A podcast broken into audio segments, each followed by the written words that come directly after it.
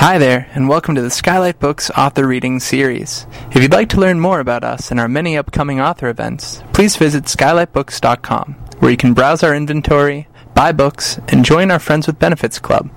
You can also follow us on Twitter, Tumblr, and Facebook. To speak to a real live bookseller, please call 323 660 1175. Thanks for your support and enjoy. Welcome, Brian and Grace.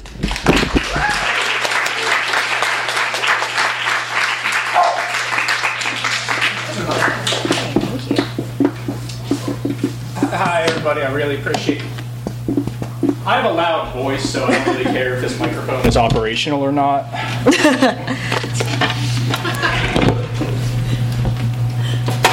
oh. Is that silence? Oh no, it's not. No. I, did, I didn't think it was going to be. I'm going to talk slightly quieter. Then. uh, thank you, everyone, for coming out. I'm just going to uh, get right into this. So, uh, since I'm going to be reading from this, fortunately, I have uh, such a developed uh, feminine side because the narrator of this book uh, is a young woman named Lita Galvan.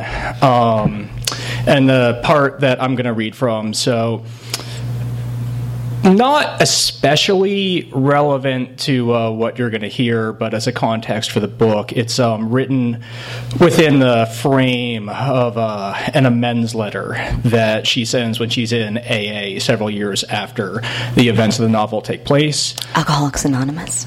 For, for those of you who are unfamiliar uh, with those syllables, Is that what is that what my job is? Just to fill in with little. Please, just just as, as much as you can. Great. Especially in the middle of your reading. When I'm it's not completely notori- inappropriate. I mean, I'm not notorious for my clarity, at least according to the women I date. Interesting. Okay, we'll get into Um, that. So, for, for the part I'm about to read, uh, she's someone who she has uh, recently moved to Austin from New York uh, to go to a uh, graduate program in uh, writing in Austin, Texas. Uh, she is a very bright and precocious person who probably given the fact that it is written from the perspective of an AA letter, likes alcohol more than she should. Um, there are two guys at the program named Mark and Jason. I'm sorry, named uh, Harry and Jason. That she finds quite. just revealed exactly who this is written about. Hi, Mark. That's why I have you here. uh, uh, no, na- na- named Harry and Jason that she finds uh, kind of distasteful because um, they're kind of like uh, belligerent, uh, like asshole alpha males. Um, which is sort of out of character with the program that they're in. And then uh, Mark is actually the uh, fiance plus one that she dragged with her, who's like kind of a passive dude, doesn't have much happening in his own life, which is why uh, he is like sort of her service animal in this context. And uh, that, that's as much as you need to know. If, uh, if anything's confusing, I'm sure uh, Grace will. I'll just call it out. Yeah. Just just text me. No one has my number. It's fine. We'll figure it out. Alrighty. A week or two into the term, there was uh, there was a kickoff barbecue that was held at a small ranch house to the southwest of the city, amid an expanse of hills of sage and cedar and prickly pear. I drank mint juleps and basked in the praise of professors who were on the admissions committee and happily answered questions about my influences, taking care to admit contemporary fiction. Though I had misgivings about going back to school, I had always been good at it. It's a sort of reversion to childhood when corresponding to a simple set of expectation results in being uh, treated with the importance of a thoroughbred.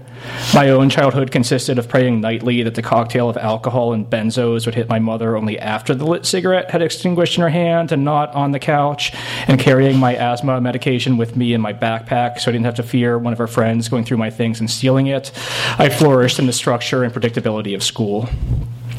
When I finally tired of Lisa Simpsoning, I went inside the ranch house to have a moment to myself and have a snoop, two of my favorite things. This really would be very different if it wasn't my dulcet tones that was a, that was a woman reading, but I mean, you're going to use your theater of imagination.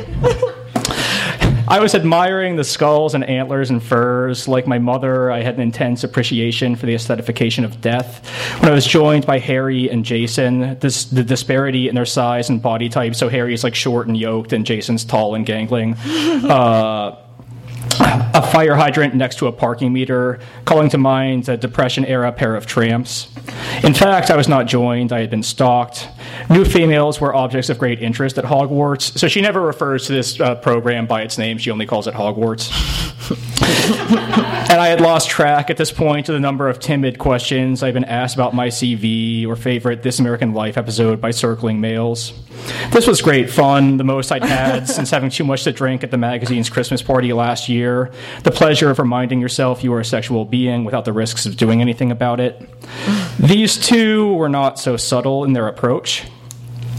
How old are you and how much do you weigh? Harry asked. Did you focus group that one at Wieden and Kennedy? I replied. No, I think I used it on the first woman I talked to after my divorce. I can't imagine why it didn't work out. she got tired of being the big spoon, said Jason. So, Jason, I should point out, um, also, regardless of the climate or time of year, only wears uh, long jeans and cowboy boots. It's not. I have to point out the obvious right now. This, is- this is a Mediterranean climate. In Central Texas, that's a different. Uh, that's a different thing to do. Do you realize it's 10 million degrees out? I said. You may as well be wearing crock pots on your feet. Got to pay the cost to be the boss, he said. How old are you? I said. Did you get a reference letter from your pediatrician? This was met with an inevitable banality about receiving one from my mother. I should also point out her mother is dead. They were pleased with themselves, imaginary Norman Mailers and George Plimptons toasting their defiant political incorrectness. I mulled the benefits of shaming them with my mother's death, but I was not interested in this becoming a real conversation. I'm underwhelmed, guys. I went to an arts college, so I've seen the thing before where boys act like jerks because I think it makes them less gay. Side note, I know it's not in here, it's hot in here, but I really don't think it's healthy for a human being to produce that smell. So Harry, the shorter, bulkier one, is someone who uh, has this very uh, rank and intrusive body odor that he produces. Um, The smell of Harry's armpits was bestial, I would call it, if I didn't know what satisfaction he would take in it. If you sat too close to him, or if he put his arm around you, it was often the case if you were a female and you had more than half a drink. Harry lifted an arm and inhaled deeply as if into a bouquet of flowers. You're right, this isn't an unhealthy level of virility, but I have smelling salts in case you pass out. If I pass out of anything, it's going to be boredom, but you probably get that from all the girls. What happened to your ear? He has, he has a cauliflower ear. Bar fight, said Harry. Real people don't get into bar fights. They do when it's a question of dignity. How many times a day do you ask that to Terry Gross inside your head? I don't even get around to it, honestly. I'm too busy waving smelling salts under her nose. Damn these pythons, Terry! Why'd I have to come in here on a full pump? He flexed his arms in that way that heavily muscular men are looking for an excuse to do, even under the auspices of joking. So, what do you and Terry talk about after your first collection of Connecticut divorce fiction? said Jason. I poured my drink down the front of his shirt and left them to find another girl whose pigtails they could pull. But as I was walking out of the room, I bumped into the evening's host, a portly, soft spoken, popular Texas historian. The property was a university sponsored writer's residency, and this man was the current occupant. My inner Lisa Simpson could not waste an opportunity to suck up. So soon afterward, the three of us were listening him discuss the biography he was working on of a famed Texas Ranger, John Coffee Hays. It was news to me there was such a thing as a non athlete famed Texas Ranger. But Harry was obviously excited for the opportunity to speak to a real author whose interests he didn't consider hopelessly effeminate. Also, apparently, Hays, one of the state's undisputed tough guys, was short, so Harry's very small in, in, in height, and he makes up for that in other ways. Uh, Harry demanded of the historian what guns he'd brought. The man said the residency had a strict no gun policy. Harry scoffed, bureaucrats, then insisted the man level with him. To Harry, who had once proudly proclaimed that whenever someone began a conversation about the novel, he started thinking about guns, a person surrounded by this much undisturbed wilderness with no armory was unthinkable. The historian shrugged and adjusted his glasses uncomfortably. Cocksucker, said Harry. I knew I should have brought my crossbow. I thought about it, but I didn't. God damn it! Anytime you think of it, you should bring your crossbow, but you leave it, uh, you leave it at home, you end up needing it. the historian agreed in polite bafflement. You can borrow mine if you want, said Harry. I could drop it off, and my chainsaw. Think about how much better that view would be if you cleared some of that cocksucking cedar. I fulfilled the obligation of my gender by gently steering the conversation into territory more congenial to our host, who did not suffer confusion as to the difference between his He Man subject matter and himself. I asked if his family missed him, it being such an inconvenient drive to the city. They'd probably be happier if I were in Fort Stockton, he said with a chuckle. Harry looked at me with disdain. He had been discussing matters of masculine interest, and I had turned them to the domestic. I did not disagree with him. As much as the He Man act was like nails on a chalkboard for me, it made me feel small and womanly that it made things more safe. But to annoy him even more, I made my voice readier and upturned and drew out the syllables as I asked the historian more questions about his wife's interior design firm and his daughter's engagement and other things that the only person who could have cared less about than I did was Harry. He tolerated this suddenly, eyes darting, uh, sullenly, eyes darting around the room in boredom, when uncontainable, childlike exuberance overtook his face. Holy shit, you know what that is? he said. He sprung to the mantel and picked up an object, a rusty old ranching tool that looked like a large nutcracker. This is called a Burdizzo tool. You put it around the scrotum and jaws clamp down on the blood vessels, he said. Kills the balls. Harry advanced on Jason, jabbing the tool at his crotch and working the jaws. Come here, come here, boy, said Harry. Our host chuckled and shook his head in avuncular approval few men can resist of boys being boys. What a character, he said to me. And once again, I coursed with resentment and envy at a man like Harry's continual ability to get away with being himself.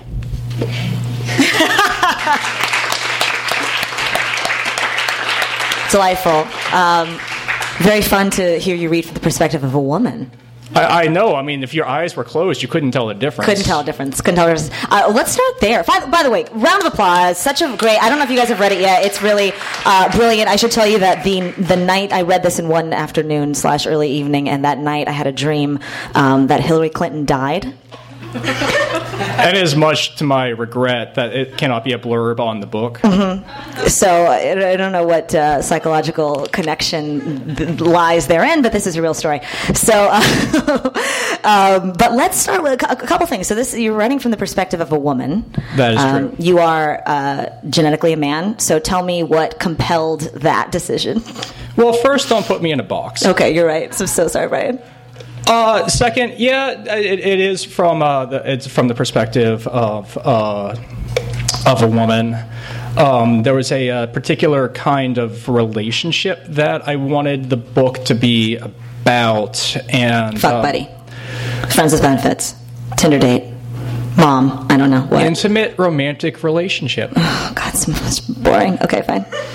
Um, and because of some things that happen in the book, I realized that you couldn't really tell it from the masculine perspective because the masculine perspective would basically just fall under the category of like, oh, this bitch cray cray, um, and we BB.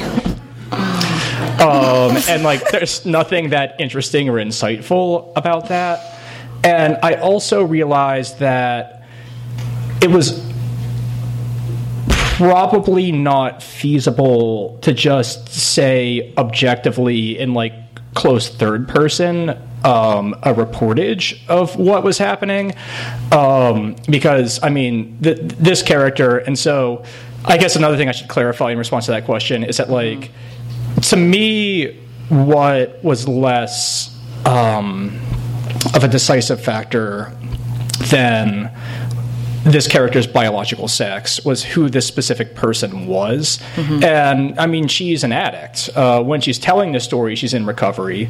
But when these things are actually happening, she's someone who is deeply charismatic, deeply manipulative, and deeply destructive. Mm-hmm. And so. I'll get it. If you're. oh, thank, oh, th- thank you. Um, and so I was afraid that if you just reported the shit that she was doing at face value, um, that it would make it difficult to identify with her. Mm-hmm. Whereas if you were putting it in her voice, um, when she's so used to going on charm offensive with any given audience, that it would make some of the darker things she does um, ultimately something that the audience could go with more. So the desire to be authentic to her voice was more was less uh, scary, more important and less scary than the uh, undertaking of writing an entire novel from the perspective of um, a vagina. It's actually she's. I, I, should have clarified that she's a giant anthropomorphized vagina. Oh, is that not obvious? Yeah, I mean, that's what writing from a female perspective is. we're just we're just um, distilled down to one um, bodily function. It was more like I was afraid of readers judging this character um, because like she does do some dark, fucked up things, mm-hmm. and because like the world is still unfair. Uh, there's generally more leeway for like a dude like anti-hero like he's really interesting uh, like isn't his damage compelling um well, that's every man that everybody's tried to date in los angeles too and in new york too there were like three chuckles but i know you ladies know what i'm talking about anyway uh, basically, you're saying like lock it down in high school like they do in flyover states. Yeah, or maybe Pittsburgh, by the way, where you're from. Well, now Pittsburgh has tech money. Oh, I didn't know that. Really? Yeah. Is that real? They have a whole okay. entire fleet of self-driving cars. Yeah, but what's a fleet? Like two cars? 300. Wow. Okay, Pittsburgh. Yeah. All right. Yeah. Real shitty roads too. I mean, like that's not quite starting them out on Fury Road, but I mean, like it's definitely not starting it out here where it's like, oh, there's a slight grade and like a mild drizzle. And you're like, holy fuck, how do I drive here?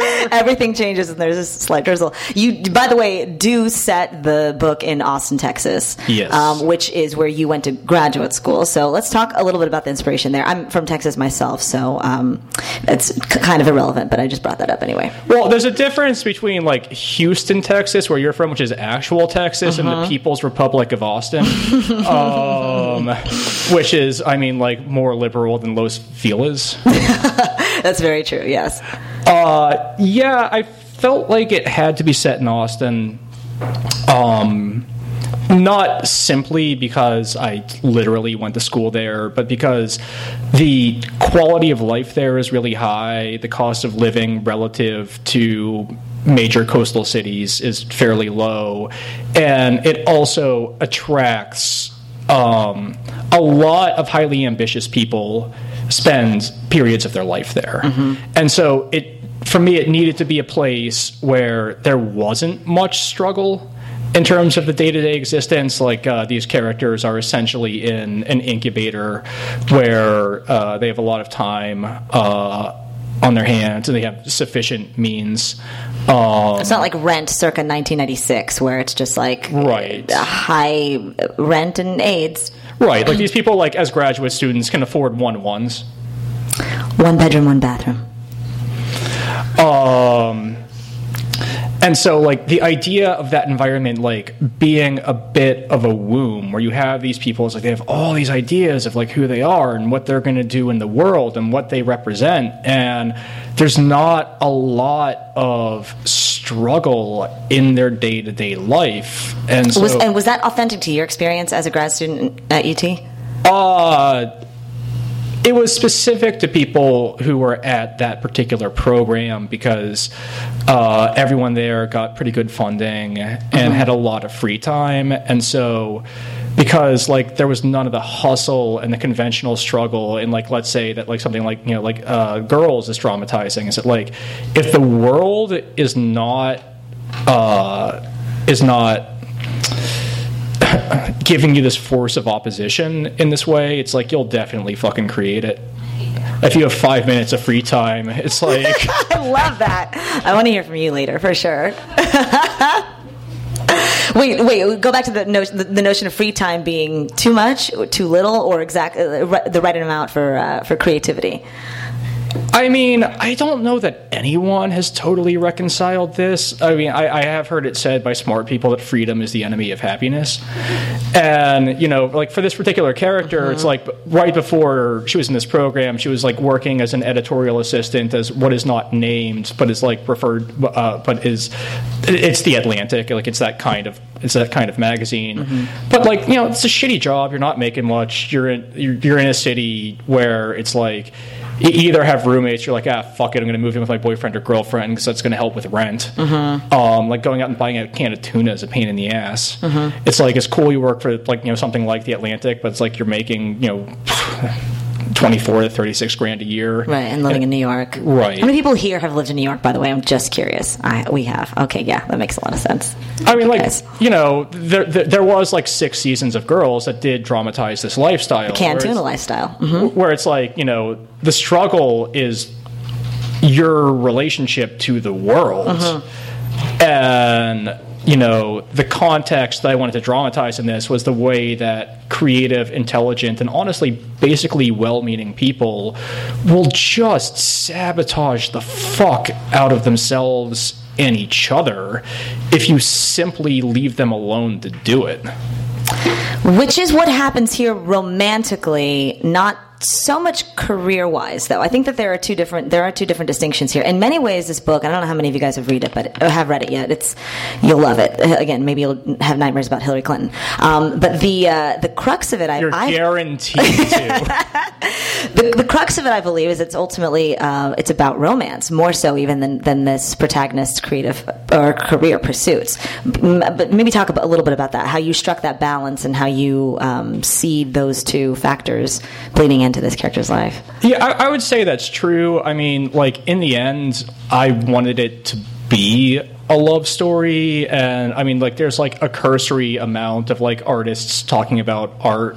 Um, which is something that like I find less offensive than some other people do. I mean, like everyone's doing it in Woody Allen movies, and they're doing it because like he's just imitating like French filmmakers who are super fancy. Um, and I also don't have that kind of self-loathing that I'm like, oh, myself and the people who have tried to pursue the same kind of path like that I have pursued. There's something that's like inherently invalid about representing what they talk about in a way that's accurate. Um, that being said, it wasn't the thing I wanted to. Uh, to overtake the narrative. I mean, like it is something about how, uh, like, because you don't really get a sense of this from what I just read, but it's mainly about her relationship with uh, the slightly quieter asshole character named Jason. The jeans and boots guy. Yeah. Um, there was the way Are you Jason? everyone's Oh, a, there was a hesitation. That makes me excited. no, every, everyone's a conflation No, are you though? Come on. In certain ways. he is. He totally is. It's in in some ways. I mean, Okay. th- there were ways that like I I tried to consciously make that character uh, very different from me. Like that character is actually native Texan.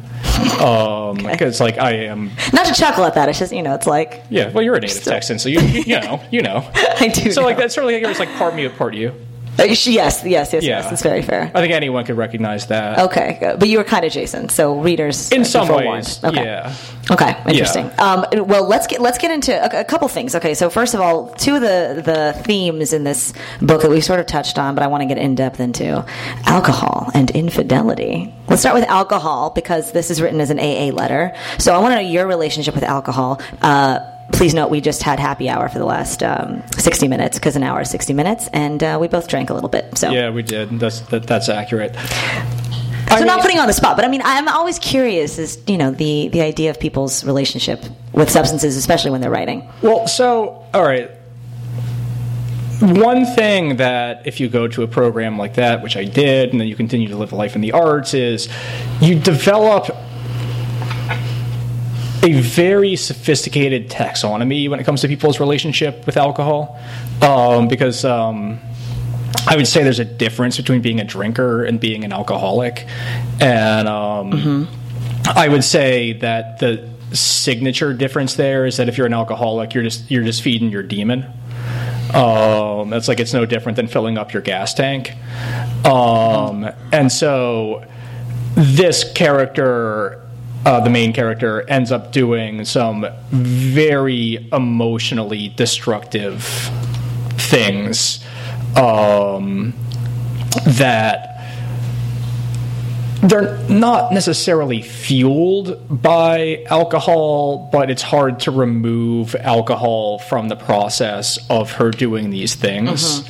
And then um, ultimately, when she goes to AA, because she's someone who's very artistically ambitious, she has to do the thing that, you know, a lot of artistically brilliant people are incapable of doing, which is separating the mythology of her damage uh, from her light. Oh, that's poetic. Because you see all these people who are brilliant and just bright, bright spirits, but also they are using whatever their addiction is to feed the worst part of themselves and they're unwilling to decouple those things. It's like they're unwilling to accept that oh being fucked up in this way is not what's giving you your edge that Well, I can speak from the perspective of, uh, of somebody in, in comedy. I think a lot of comedians, a lot of creators um, who do jokes for a living, whether it's comedy, uh, whether it's stand up, or whether it's hosting, or whatever it may be, feel that without their substances, they just wouldn't be funny. They wouldn't be who they are. So, um, I'd never heard that people in the comedy world had emotional damage. it's a real shocker. Um, but, uh, you know, I, I wonder in the case of our protagonist here, if she is actually in some ways fueled, but positively, or at least feels like creatively she gets what she needs from alcohol. Because at some point, I feel like again that the story goes back uh, to the narrative of the relationships that she's having romantically, and less about what she's creating. I mean, if- there are a couple of elements of creation that come into it, and, and what she's working on writing wise, and of course the the end of it, which you guys will read, leads into something that's um, uh, t- uh, you know her own creation. But I guess I, I wonder. uh, Both about her and then also from your perspective, if, if alcohol can actually be a positive thing, or if substances can actually be a positive thing in creation. I mean, I think if it's not something that is actively damaging your life, your relationships, like alcohol is fucking awesome. We can probably, for the most part, agree on that. This talk brought to you by alcohol. Um, I'm also like twice the body weight of this character, so I have a different perspective on it. Right. Well, that's why I want to know your fucking perspective. Tell me, did you drink while you were writing this? Did you like just uh, take from elements of you having been uh, drinking a lot in your youth? Or I want to know your perspective. We're dying to know. I- I don't- talk to everybody. I don't think any grown adult drinks while they're writing. I don't think that exists. Or really? Anybody here create while you write or while you drink? Because I so I do sometimes perform while I'm drinking. I don't know if anybody else does. There's- Thank you so much for that. like you know you can you can drink while you're pregnant if that makes sense but like no like when you're what, during the gest No, it doesn't. What?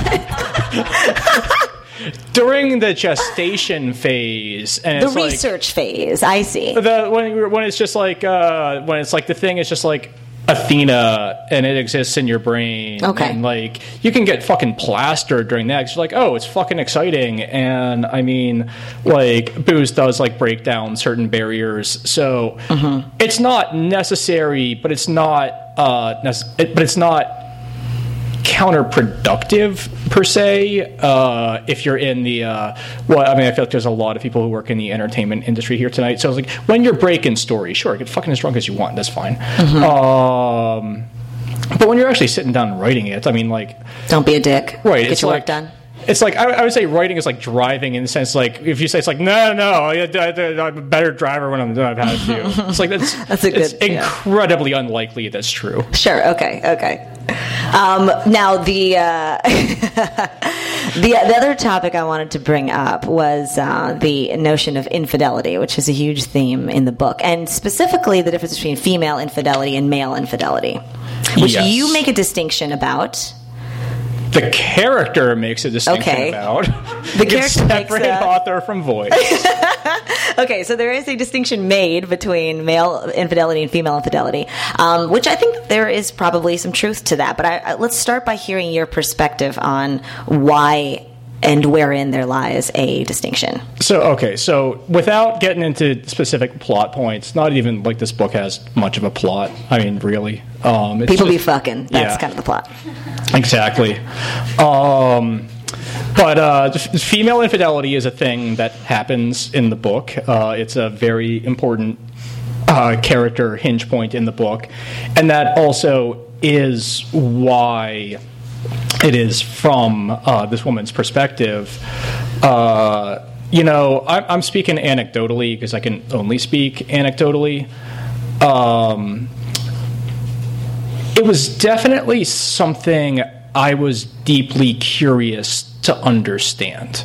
Because and this is something where it's like for you know like people listening there's not a universe here where i'm making a unilateral statement about any kind of human being. I'm simply talking about what i have experienced and observed in the world. And what my personal history had exposed me to was that the phenomenology of male infidelity and the phenomenology of female infidelity I'm sorry, what? like Phenomenology? Phenomenology. What- I should know that word. I swear that I'm a, person in the world, but I don't know what it means.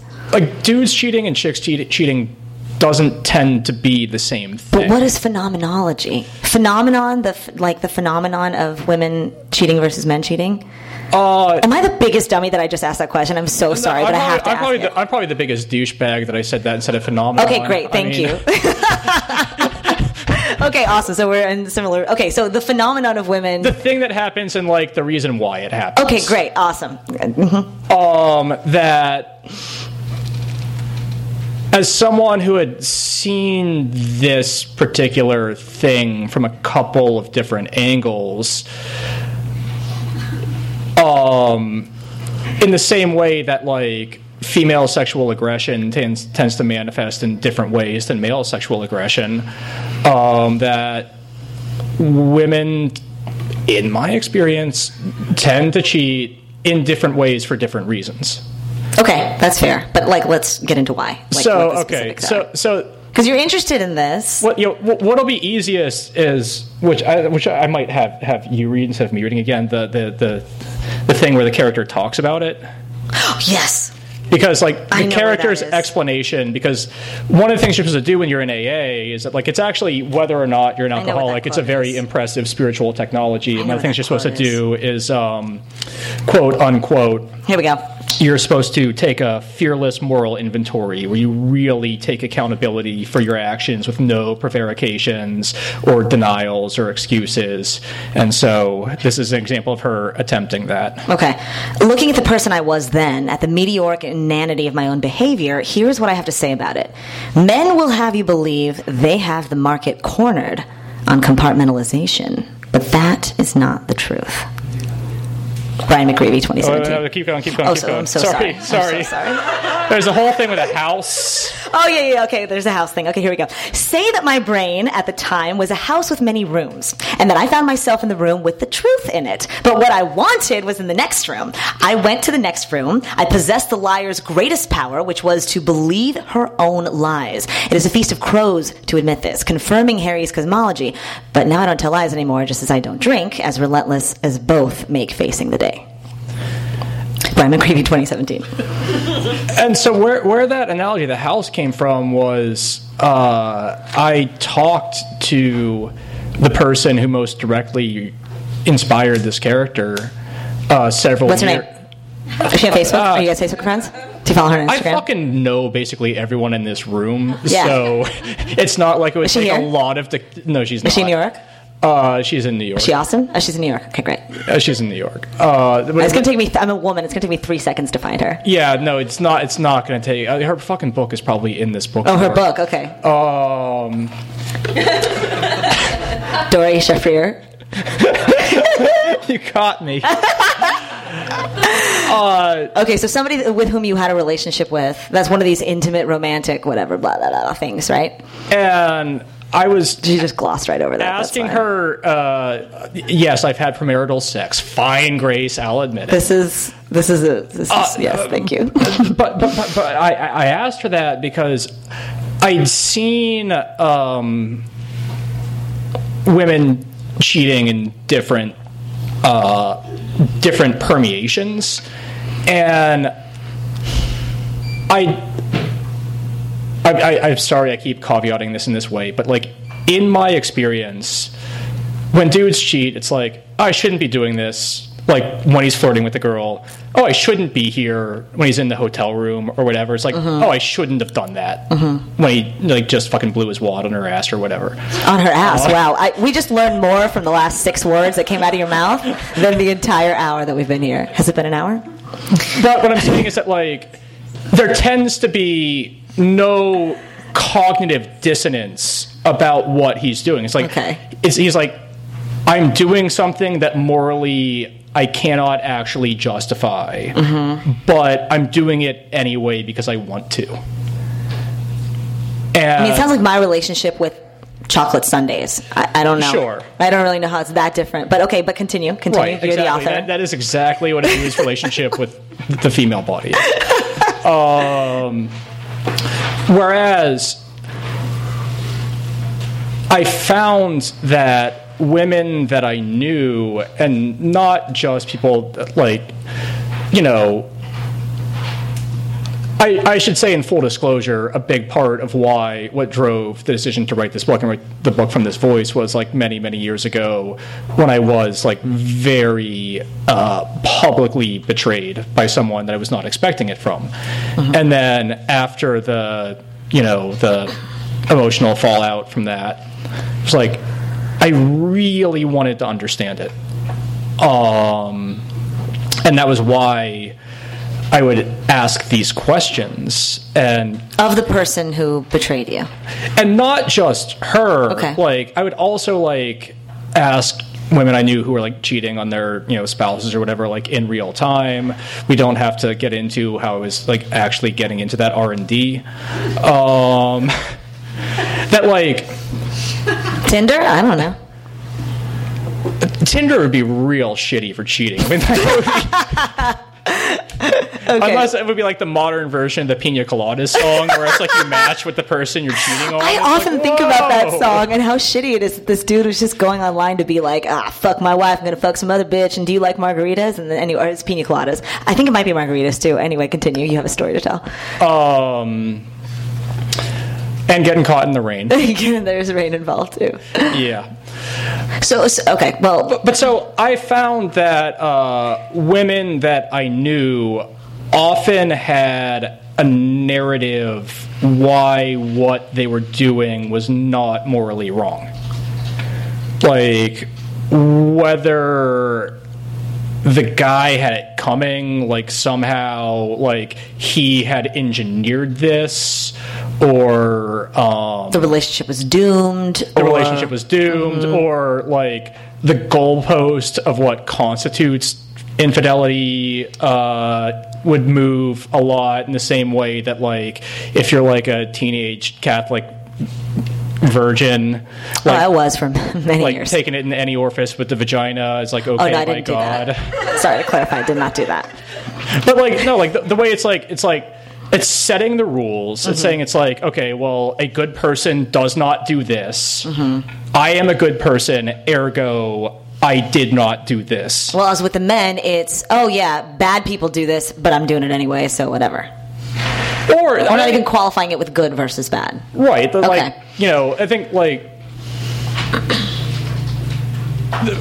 From again my anecdotal understanding of dudes who do it, like I don't even think they think they're bad people necessarily. Mm-hmm. They think it's like, oh, I might be like a basically good person. It's like I want to fuck that girl. Mm-hmm. Pro- I shouldn't have done that. I ostensibly shouldn't have done that, but I did it. Mm-hmm. Um, and like moving on. What's for breakfast? And you think, and, and women have, well, I don't know that you're saying this, but let me ask this. Do you think that women have a harder time moving on from it once the deed is done? Because I actually think that that's a bit unclear from the perspective of our protagonist. In, in some instances, she toils over infidelity, and then in another instance, towards the very end, we don't even see her pondering it until it's, it's uh, revealed to somebody else that it's happened. Well, in that case, it's because she's uh, she's tap dancing around it. Mm-hmm. Um, like she's not really um, satisfying the objective of the of the enterprise, which is to be totally honest. Um, like she she's still prevaricating about it uh, Mm-hmm. years and years later. I mean, you know, like I say, I, I cannot say unilaterally anything about women because like I'm a dude. The fact I could even understand like this temperament that well, like took several years of my life to to wrap my brain around. And, and, it, and it is a, a very, uh, I think, I think it's beautifully written. I, I am a woman uh, card carrying, and I don't find uh, any offense to it. But I, I do did, want. did y'all go on strike? I mean, what what happened? Did women night? go on strike? Yeah. Yes, we did. It was called the Women's March, and um, uh, I think um, no, it's it's a it's it's a. I think it's it's a big undertaking that I think a lot of male writers might find too problematic to even get into the idea of writing from a female perspective. So I like that you did it. Um, do you see yourself doing it again? Are there other women in that brain of yours that you're just like, yeah? I, I, it's, it's just dictated by character, and I mean, I would say if you're a writer and you fundamentally are incapable of having empathy and curiosity about someone who's unlike you, I'm not a thousand percent sure what you're doing is not masturbation. Like to me, the the entire enterprise of um, fiction writing, like there's a reason it's not a fucking diary. Mm-hmm. Have you? Do you have a diary? Oh, I have Twitter. Fair. Okay. I, I also, as some people in this room know, I, I, I text quite a lot. Raise your hand Just if you know that. I mean, An some of us know interactive diary. Um, okay, I, a couple of other things that I want to talk about. So, oh, let's talk about the, the setting of, of. Well, we've talked a little bit about the setting of Austin in particular. Do you miss it? Do you love it? Do you want to write more about it? Uh, Or is this a story that feels like you, you kind of tapped out? Because I feel like sometimes you associate stories with geography, and this might this might be it for you in Austin. I don't know. I don't miss it.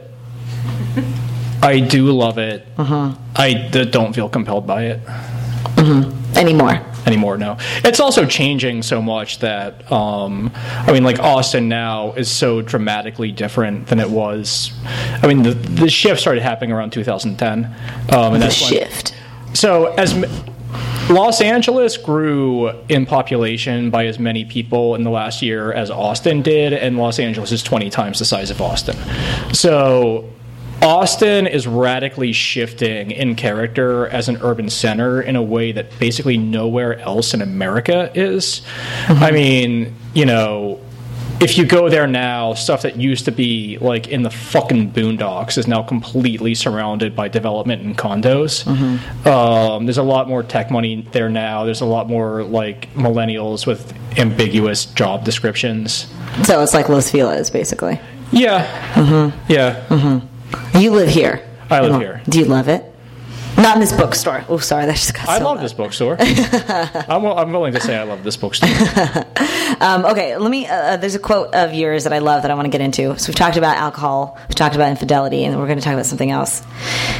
Jealousy. Okay, so there's just a quote, um, which is the biography of an artist is of interest only to an artist judging herself in comparison, which uh, which struck me as like, ooh, bitch, you need to underline that because that hits you straight up. So my question is, um, that's about that's clearly about jealousy. Now let's talk about. I mean, there's a number of questions that I have really about that. Um, do you feel like let's start with our protagonist and then your your investment in Well, yeah, where that comes from is like if you have a given field and it's a field that's like not like, you know, like if it's not like modeling, there's definitely a timestamp. But there's other professions such as being a writer where I mean, the wheel fucking turns so many times and over so many decades. You know, so like basically what that means is that like maybe some people in this room because this is an unusually literate audience knows that like zadie smith sold her first book when she was like 21 um, and alice mm-hmm. munro sold her first book when she was 40 mm-hmm. but to people who are not paying attention to that kind of thing, it's like they don't give a fuck. Right. It's like this, like oh, Zadie Smith, like she has a book, like mm-hmm. you know, so she has a career, like Al, like Alice Munro. It's like we like her, you know. It's like same with directors. It's like you know, you don't care when people did what. You don't care as a consumer or even like as a friend who works in a different field. Uh, unless you were in that field yourself. Right, like you know, like mm-hmm. Leonard Cohen did not become. He didn't even start seriously pursuing music until he was in his early thirties. I mean, Grace Parra did not do a Skylight Books Exactly. appearance until she was like 22, so it worked out, and things worked out real great for her. Um, but then when you have people who are in the same field, they get incredibly competitive. And I mean, when I was in school, there was a professor who told a story. It's kind of a fucking amazing story, although it's like quite terrible. But this suc very successful literary author, so like obviously he was also like you know like a college professor um, because he couldn't make a living wage. And what he said to his class was, and this is like a class of like impressionable, you know, 19 year olds. Mm-hmm. he said about, you know, one of his friends who was like also an accomplished literary author. My heart leaps like a fawn when my friends fail. Oh my god, that's incredible. That's really funny. So okay, that's very telling too. Also, why a fawn? I think of all. I guess fawns are just very leap worthy. It definitely makes it funnier. It does. like that specific image. um, like there's this thing you see in a lot of people, and this isn't even just creative people. It's just people like in something really specific that uh, they look at. They look at the world as if it's a zero sum game instead of a non zero sum game. So they think that it's like it's a pie. Oh, I love pie. Continue. and someone else having a big slice of pie means less pie for them. Mm-hmm. And that's not that's not how it works. You're saying there's multiple pies out there, There's so many pies. and and and pies of different tastes too. I mean, you know, like mathematically, we know that pi is infinite. Oh God, look at you, and he's a mathematician too. Okay, great. So great at math. So great. Just ask me why to add today. anything, anything. Why is that not in the book anywhere? Um, okay, so uh, well, I think you're you're clarifying that. Well, I guess you're you're. I like that anecdote because it seems like uh, this is from a, a male professor's perspective. So male envy, in many ways, is not distinct from female envy. Uh, you know, we're talking about infidelity being very different, but I guess you're saying that they're pretty. That at least with with um, jealousy. Even I'm not fucking crazy enough to write a book about female jealousy. like I'm, I'm not touching that one. Um, Infidelity, I felt somewhat qualified to have an opinion about. Do you do you feel relieved of your questions about infidelity having written this book? Yeah. No, I, I do. Like I, there was something I real that was uh, very uh, emotionally traumatic at the time Right. that I wanted to understand. Uh, and then by the end of this process, and I mean, you know, the the things this character says and feels about the world, like th- th- this was not speculation on my part, Right. You know, and like I'm not saying that she has the badge where it's like she's like speaking for all women in this way, but she is, I think, emblematic of a certain type of very charismatic, very self-destructive young woman who might have this mo. Mm-hmm. Do you ever envision writing from the perspective of the person that she cheated on? Yeah, I tried that. It's just like who gives a shit. Really? Yeah, it's like fucking grow a sack. Get over it. No, though. I mean, yes, but it's hard to do that. I mean, as women, You I don't know. do I feel like fucking country song. You can't write a novel about it. Like it's, it's like it's like seriously, like dude, fucking man up. no. I well, I okay. I I feel like it's very hard to just turn that off. If you've experienced heartbreak, I don't know if you guys have. I have. Uh, it's very. It's you can't just turn it off. You can't. I mean, I, I think it's a lot to ask uh, for myself, and I imagine other women or men too. Maybe from a male perspective, I also wrote this many years after it happened. right? So you'd had a healing process. And so like years and years later, I did not think that like my end was that interesting. You're still in touch with this person. Uh, she's sort of pissed at me now. Does she know that the lights is about her? She, she does, but she also know. Like I was interviewing her for it um, because like I wanted to, I wanted to do due diligence to make sure that my perspective on certain things was not masculine projection. Do you feel like there are any major characters out there in the world that we all know, major figures that we know, who are reflections of your protagonist? Do you, Yes. like who? Ah, Christ, I'm not going there. Really? I- they can be like I don't know, I- politicians or something. Um, po- politicians? I don't know, just people that we all know. Like m- you know, maybe you see maybe you see Elizabeth Warren and you're like, oh, go- fucking Elizabeth Warren is just like my lady here. Like I, I've had people that I will not name both say it's like, holy shit, I used to be that girl. Oh, okay. Um, because like also when this shit's happening, like this person is 26, Right. So it's Yes. like it would be a very different pathology. Um, you know, if she was 40. Speaking of age, you are about to turn 34, by the way. Almost happy Uh, birthday yeah, to Brian true, McGreevy. yeah. Do you feel. Oh, this is the So politest clap for something that no one really gives a fuck about. Did you feel, and you, I'm sure too. Do you feel like um, there is there's a difference between a 26 year old woman and a 34 year old man? Do you feel like uh, there's Wait, wait, there is. I would say maturity wise, not really. Well, that's what I was going to ask. Do you feel like there's actually some similarity in who you are now and who, v- compared to the the person that you or the character that you sort of are in the, the novel, who's much younger, who's a man in his early twenties? Yes. What I'm saying is you're old as fuck. How do you feel about that? I feel fine with it. Uh, but maturity Like, I wise, find new fucking gray hairs in my beard every day. I'm like, ah, I'm good with this. I earned it. grays are uh, grays are good. Don't worry. Just sit in that for another five minutes. Um, I mean, I, like I would say that like it's probably not a fucking newsflash that women do tend to uh, mature more quickly. That there's certain things about life that are like. I would say yes. There are existential realities I'm more aware of now that I'm in my 30s about this character who was in her mid 20s. Um, that when I was in my 20s did not land for me the same way.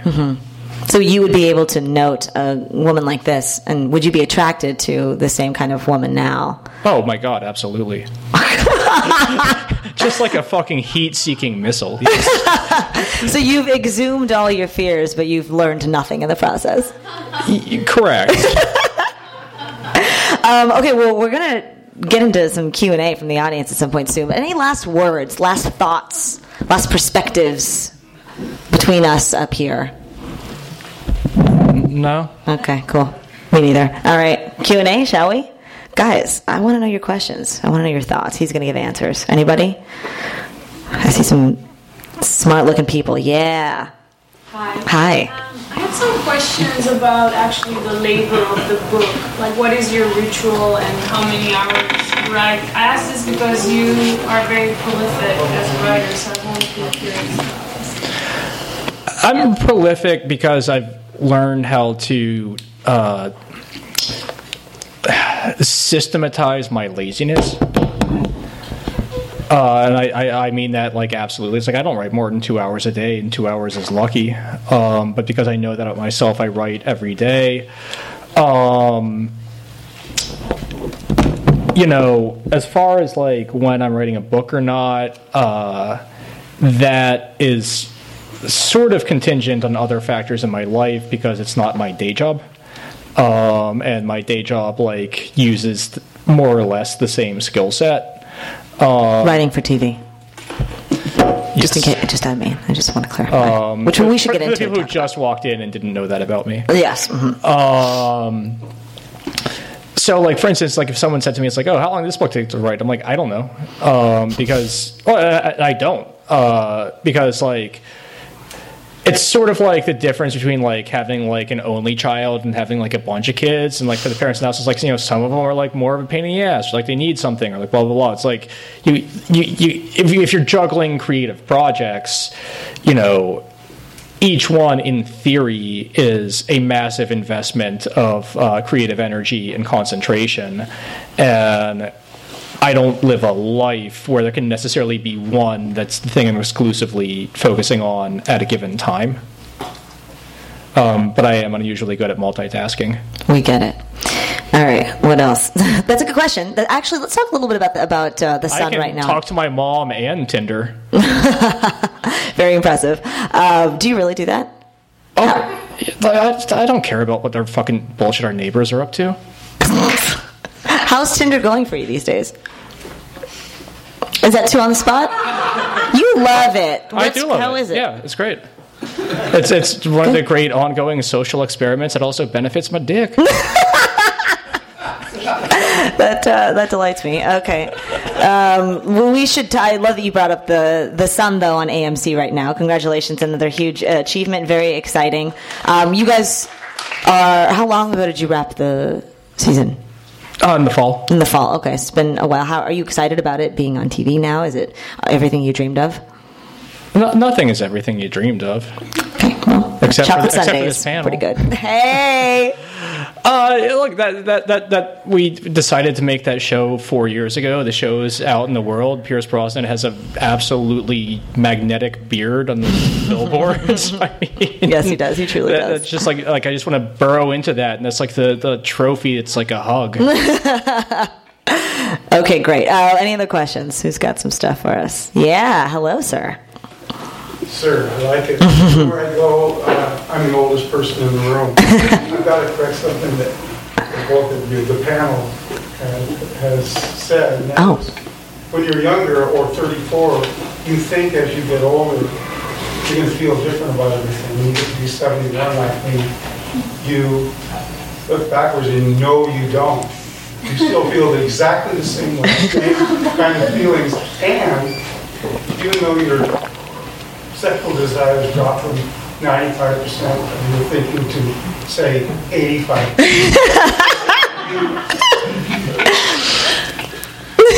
Learn you go that if you talk to older people, they feel the same kind of emotions and feelings that they always did.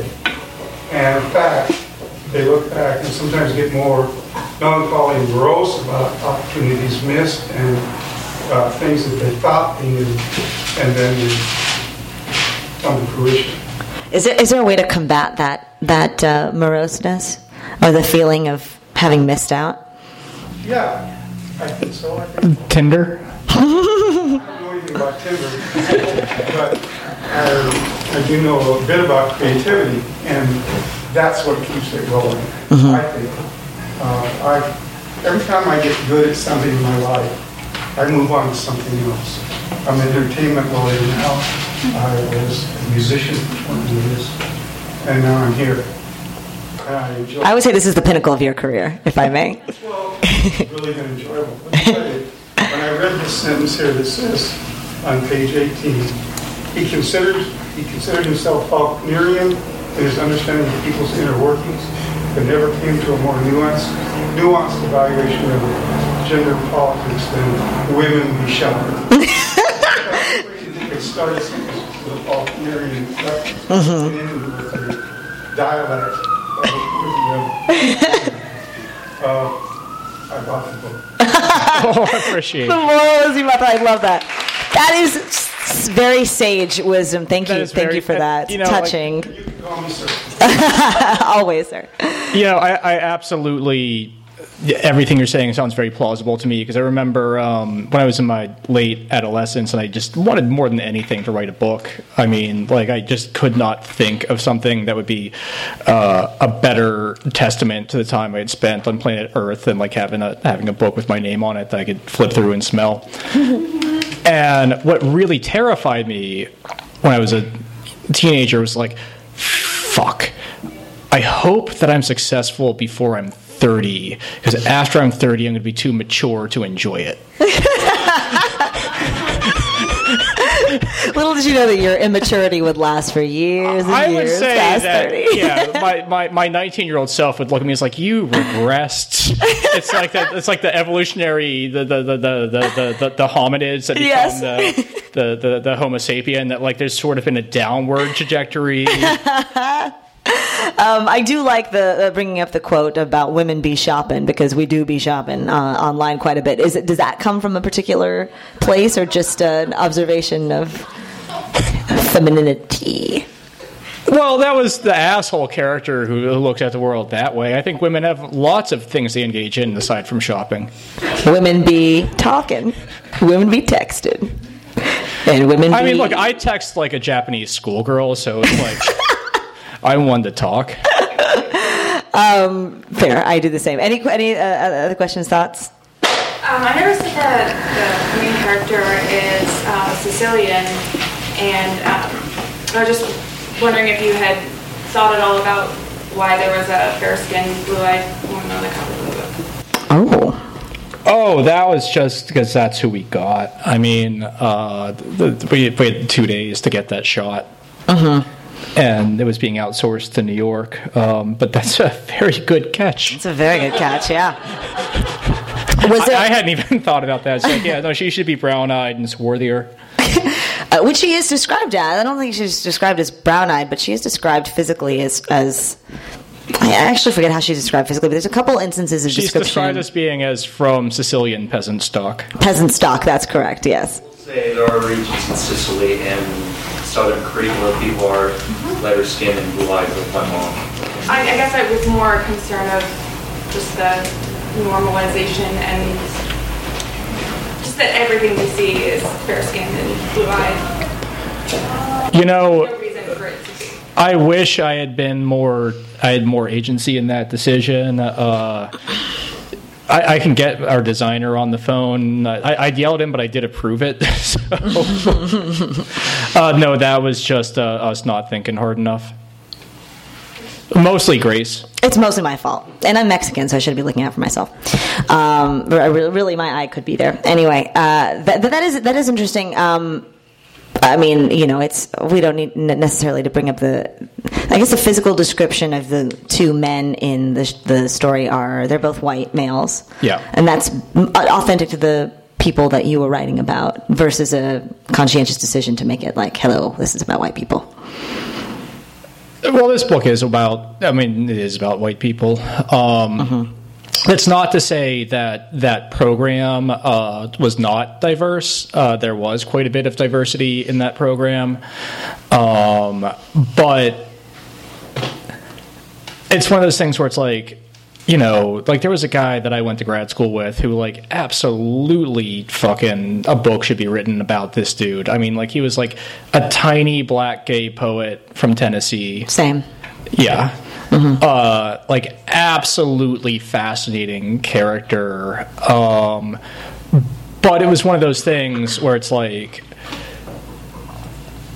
I didn't think I could responsibly take that on. You know what I mean? Um, it's like I had understood from a very deeply intimate perspective and not just the one girl because it is a composite character. Like there's a point where it's like her career takes her back to new york um, and she has experiences that are based on like you know like other people i've known intimately. And so you know like it felt like if i was going to like bring in like the black gay character that it would have been a bit dishonorable to do it unless I was capable of going all in. Right. Which black gay character is super funny, intentionally funny. Right. In in many works of art, that's what they're there for. Just to be the funny ones. But like you know, because like the book's about three people. It's about the three. Yeah, people. I was going to bring that up too. It's a it's a small cast. I mean, there's Right. There's there's a couple supporting characters. Well, you know, it does bring up though an interesting point that in in many ways, she's um, she doesn't really have a conversation that's not about or with men. Yeah, with the exception the, the sequence that's about her mom. Um, Right. The book pretty spectacularly fails the Bechdel test. Yes, yes, yes, it does. Um, but you know, it's a love story. Right. Heterosexual love story. Uh, it's a heterosexual love story, but you know that's because that's what I know. You know, like to me, the kind of uh, the category that you are sexually attracted to and get into like deeply intimate romantic relationships with, it's like they are deeply compelling to you. And at one point, so it's like you know Harry, who is like the bigger fucking shithead of the two characters, says to her, uh, the main character, that what he loves about her is that she's the kind of quote unquote feminist who has no close female friends. Um, and that was true of the person it was based on. That like she only ever wanted to be around the dudes, uh, even when or like especially when it was intensely combative. That like she would rather be fighting with dudes than agreeing with women. Uh, yeah, I I I, th- I know that amongst my circle of female friends, we note that it is a red flag if we meet a woman who has no other female friends, or if a male friend of mine is dating a woman and says like, I don't really know her friends, she doesn't really have any female friends. It's it's it's a bit of a red flag for sure. I mean, that's, there's also a point where um, the Harry character says that misogyny is when men talk about women the way women talk about women. And I've certainly had the experience with very intelligent women who are just more comfortable with men. Um, and I'm not comfortable speculating why that is the case. I'm sure like everyone here probably has thoughts on why that is. It's just more that that was the particular psychology of this character. Uh, sufficient. Yes. Hi. Do you think that Lena's unsympathetic? And like, uh, uh, putting aside the fact that she's based on what you like now, would you like her? Like, would you be friends? I don't have amazing judgment when it comes to this stuff, so yes, I would. Um, I mean, that goes back to the question of like why it's in her voice that you know it might be harder to sympathize with her if you're not getting things from her perspective exactly but like that kind of personality and i've and i have seen multiple instances of this kind of personality like like it it's a type it's a type that you see in the world um, that they tend to own the spotlight when they're in the room um, because they just they just go on charm offensive um, and like at some unconscious level they're aware of how to ingratiate themselves maximally with their audience. Um, you know, regarding like sympathetic or unsympathetic, those are terms that creatively don't interest me that much. I mean, like for my day job, I have to hear them all the fucking time. um, and like to me, you know, interesting or not interesting, that is what I care about a lot more. I mean, I also think like like like every person is sympathetic if you're you know looking at them without judgment. Um, and I felt like it would be easy the easiest for readers to suspend their own judgment of this character. Um, to suspend or to decide on their own. I mean, are you are you asking readers to just completely? no, I'm intentionally this- trying this- to manipulate them. I'm, I think I'm trying to make them like her more. So you are so you're you're not suspending our ability, or you're not suspending our interest in deciding whether or not she's sympathetic. You're steering us in the direction of Because like she's a deeply sympathy. dishonest train wreck. Yes, yes, yes, yes. Um, and if you like just see like a chronology of the shit she does, Mm-hmm. I mean, like without getting into like too much of the book, it's like she fucking drags this dude across the country as an emotional crush and then fucking breaks him. Mm-hmm. Um, basically, because through combination of like boredom and contempt. Mm-hmm. Um, which is something that like you see that a lot. Like there's a, uh, you know, I'm sure like there's a number of people here who have been through some kind of, um, like some kind of uh, academic or artistic program that uh, required moving. And so it's like the chapter in here called "The Plight of the Plus One" because like if you come into that environment as someone's plus one, you're pretty lucky if you last a semester um, and that's irrespective of gender. Like if you come in as the plus one, like you're kind of fucked. Like it's sort of like um, sort of like if there's like a cast party and there's like a boyfriend there. It's like, oh yeah, you're not going to be at the wrap party. That's very fair. Um, any other questions? Yes. Hi. I think about psychology. When I hear about this, I just remember like I read article about woman cheating and uh, men cheating, and I think about like uh, you talk about like woman who likes to talk only with men and other stuff. And I remember other book I read like about Amazon, Puella, like uh, forever young girl or something like this. And I have a question like, did you read some book, psychology book, which influenced? Because I always like checking myself, like, oh, I think uh, in this way about world, and I read psychology books about this, and I, oh, that's right. Maybe did you check some psychology book about this? That's very interesting because it seems like a lot of this is anecdotal, but I, I, I guess I, I I read a shitload of psychology books. yeah, yeah, yeah. Is there anything specific that triggered you, or helped, or hurt? Uh, no. I mean, like I also like go through the rotation where it's like, uh, like I read Jezebel, like I read The Cut, um, like I read a lot of. Uh, well, okay, New York Magazine Sex Diaries. I have not read that. Really? You should probably read that. You guys, anybody here read that? Yeah, it's all fucking fake. I think, right? Doesn't it seem fake? I don't know. It's it's, it's a lot of female infidelity. You would you would uh, you should read it. I, I do. Okay, so I, I I read a lot of. Um, I'm gonna sound like I'm mispronouncing her name, but I'm actually pronouncing her name correctly. I promise you, uh, Camille Paglia. Um, I would say that like. As far as thinkers out there on this kind of stuff, that like, there are times I'm like, okay, McGreevy, the fuck are you doing? It's like, You refer to yourself in the third yeah, like you're just, sure. you're just you're just like I, I do invite I do refer to myself in the third person very very regularly. Mm-hmm. Um, of like I'm like ah you know is it fucking moronic to say this thing about human beings? And then I'll just ask myself, it's like, what would Cammy do? You're on a nickname basis. I like that. And like one thing I like about Cammy, and I think uh, we're gonna have to like wrap up in a in, yes. a, in a 2nd here. Like one thing that I like about Cammy, and I think it's like a good note to close on, is that you know one thing I would wanted to do with this book and like I guess with a lot of stuff that I work on and why it's you know written from this um, female perspective is that like I don't see it as being factioned. You know, like ultimately, I would say there's the core experience of being a person, and there are cosmetic differences, and there are important fucking cosmetic differences. Like, yeah, like white guys have been douchebags for a very long time. Like, I'm with you on fighting that fight. Um, but that